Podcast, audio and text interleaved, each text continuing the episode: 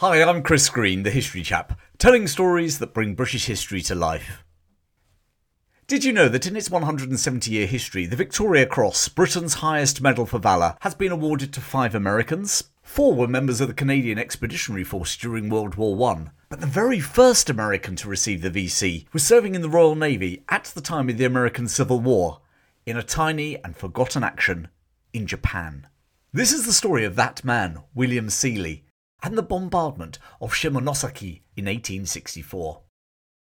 William Seeley was born in the town of Topsham in the state of Maine on the 1st of May 1840. He seems to have spent most of his youth in the nearby harbours and, after a family argument while still a teenager, ran away to sea. In his desperation he boarded the first ship he could find, which happened to be a British-owned merchantman called the Salem. His travels took him to China and the British colony of Hong Kong, and there he fell out with the Salem's captain when the latter refused Seeley permission to let off firecrackers on the vessel to celebrate American Independence Day. Jumping ship, William Seeley soon spent up what little money he had and now found himself stuck in a British colony far from home and flat broke. He decided that the only way out of his predicament was to join the Royal Navy and signed on as an ordinary seaman aboard HMS Euryalus, which was stationed there in Hong Kong. The year was 1862. The wooden-hulled, screw-propellered frigate HMS Euryalus had been launched in Chatham in 1853, just in time for the Crimean War. During that war, the 35-gun Euryalus saw action in the Baltic campaign. There she participated in the bombardment of the Russian fortress at Sveaborg in modern-day Finland.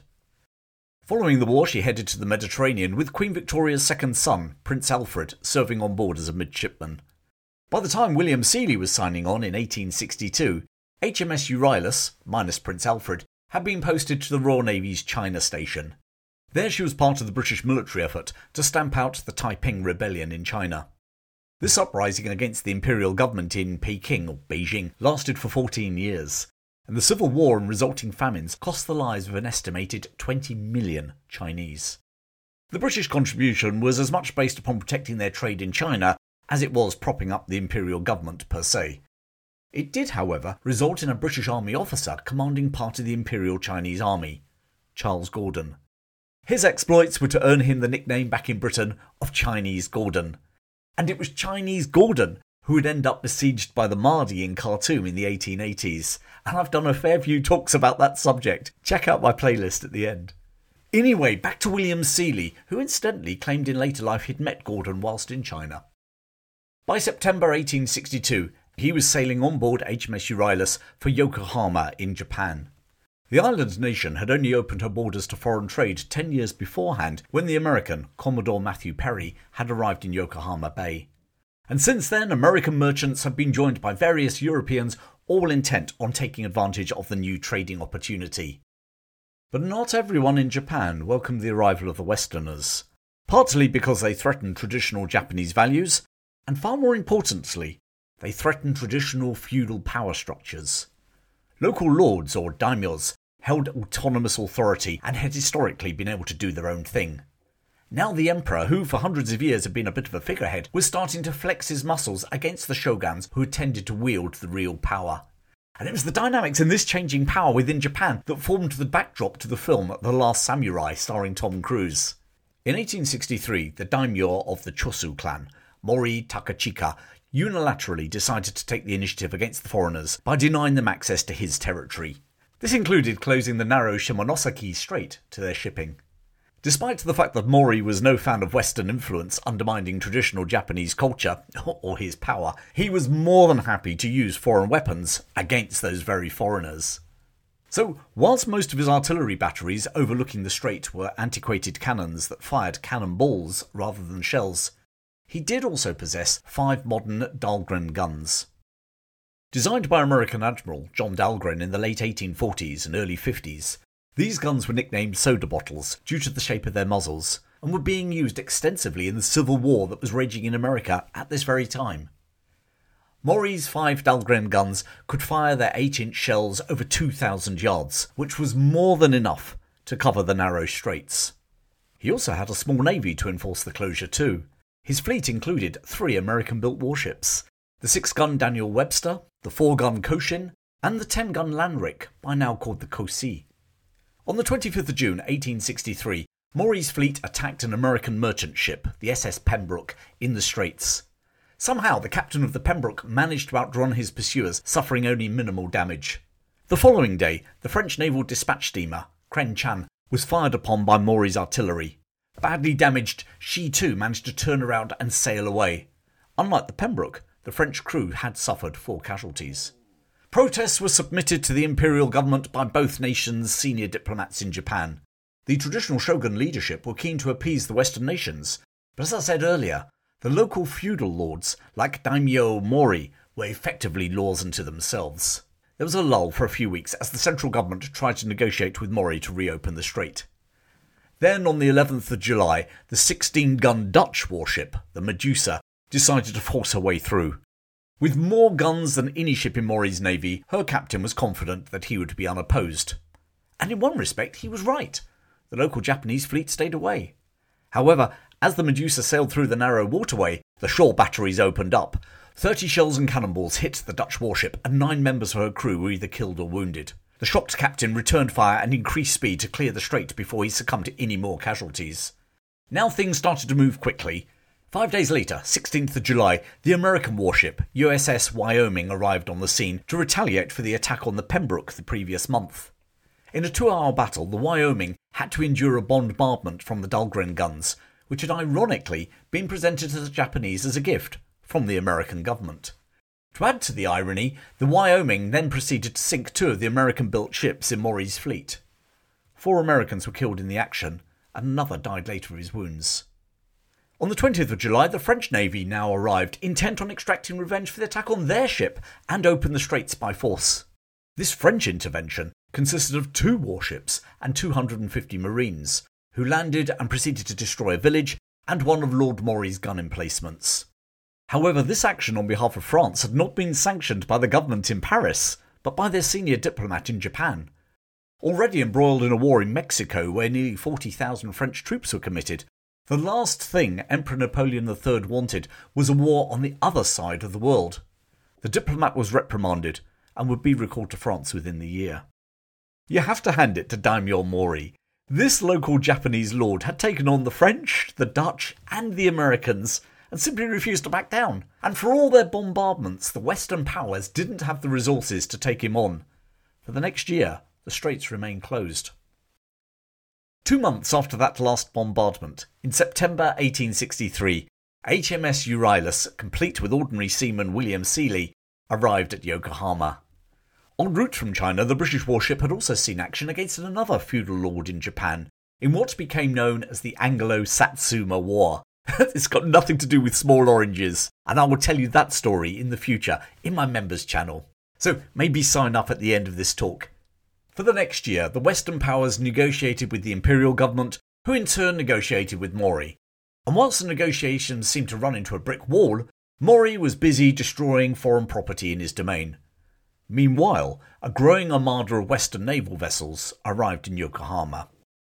Eventually, after Mori had failed to acknowledge, let alone comply, with the British-led ultimatum, that international armada set sail for the Shimonoseki Strait. The fleet consisted of 9 Royal Navy ships, 4 Dutch Navy warships, and 3 French naval vessels. They were accompanied by 2,000 soldiers drawn from all 3 nations. This allied fleet was commanded by British Admiral Sir Augustus Leopold Cooper, commander of their East Indies and China station. Cooper, who had joined the Royal Navy in 1823, decided to make HMS Euryalus his flagship. The notable absence from this fleet, based upon actions from the previous year, were the Americans. Rather like the French in Mexico, the Americans had bigger fish to fry than getting tangled up in a war in Japan. Whilst keen to ensure that Japanese markets remained open, President Lincoln was concerned that military involvement in Japan could deflect both Army and Navy resources from his fight with the Confederate States in the American Civil War. Actually, they weren't totally absent from this Allied fleet. An American chartered steamer, the USS Tarkian, sailed with them to show some sort of solidarity. But there was another American connection. Somewhere in the 500-strong crew on board Admiral Cooper's flagship was ordinary seaman William Seeley from Maine. On the 5th of September 1864, the fleet sailed into the Shimonoseki Strait, and HMS Euryalus led the bombardment of the shore batteries. her 17 Armstrong guns sending 110-pound shells into the Japanese positions. By nightfall, all of Mori's batteries had been silenced. However, overnight, the defenders managed to repair their batteries, and the following morning they opened fire on the Allied fleet again. It was obvious to Admiral Cooper that he would need to send men ashore to capture and destroy the gun emplacements. It was now that William Seeley had his moment in history. The 24-year-old was a member of the 3rd Company of the Naval Brigade as they went ashore to capture the gun batteries. As they advanced inland, they started to encounter stiff resistance. Eventually, they reached a stockade held by troops loyal to Lord Mori. His commanding officer, Lieutenant Edwards, asked for a volunteer to make a reconnaissance of the Japanese positions. Seeley stepped forward. All by himself, he slowly worked his way through the undergrowth to observe the stockade from close range. It was manned by over 300 men, and Seeley could make out light guns on top of the 8-foot palisade. Suddenly he was spotted by the defenders. Running as fast as he could, he raced back to safety, chased by the Japanese, some in samurai armour, some firing arrows, and some firing muskets. It was only when he reached the British lines that he realised he'd been wounded in the left arm. Nevertheless, he made his report, and based upon his observations, Captain Alexander of the Euryalus planned his attack. Despite being injured, William Seeley armed himself with a naval cutlass and joined in the attack. The tenacity that the Japanese would be famed and feared for in World War II was evident even back in 1864. The attacking naval brigade advanced under a storm of arrows and musket shots.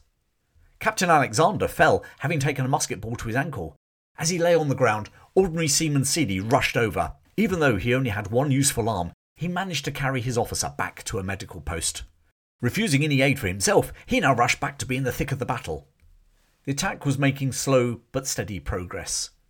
18-year-old midshipman Duncan Gordon Boyes had been assigned to carry the colour into action. He was guarded by 2 senior NCOs acting as colour sergeants. The defence was so intense that one of these men was killed and the other 29-year-old, Thomas Pride, was severely injured. Pride staggered to his feet and continued to advance with midshipman Boyes until ordered by their officer to retire. Grudgingly complying with the order, it was only afterwards that they realised the colour itself had been pierced in 6 places by musket balls. They'd probably had a narrow escape. With the naval brigade now closing on the stockade, the defenders simply melted away, although about 20 stayed to fight to the very end. By the end of that day, the 6th of September, sailors and troops from the Allied ships had seized all of Lord Mori's artillery batteries. Many were blown up, although some guns were taken away as prizes. In fact, the guns taken by the French can still be seen at the Hôtel des Invalides in Paris. The Royal Naval Brigade lost 7 men killed and 26 injured storming the stockade. Many of the British injured were treated on the American steamer that had accompanied the fleet. 2 days later, the local Japanese forces surrendered. A peace treaty was negotiated in which the Allies would receive an indemnity of $3 million. The bombardment of Shimonoseki is a pretty much forgotten event in history. It plays a small part in a much bigger story that was taking place in Japan as the country moved on to the world stage. It also falls into the story that surrounds that change as the traditional semi-independent feudal nobility clashed with the imperial authorities for political control of the nation.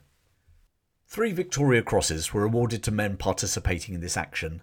The first 2 were to the survivors of the Colour Party, Midshipman Boyes and Thomas Pride.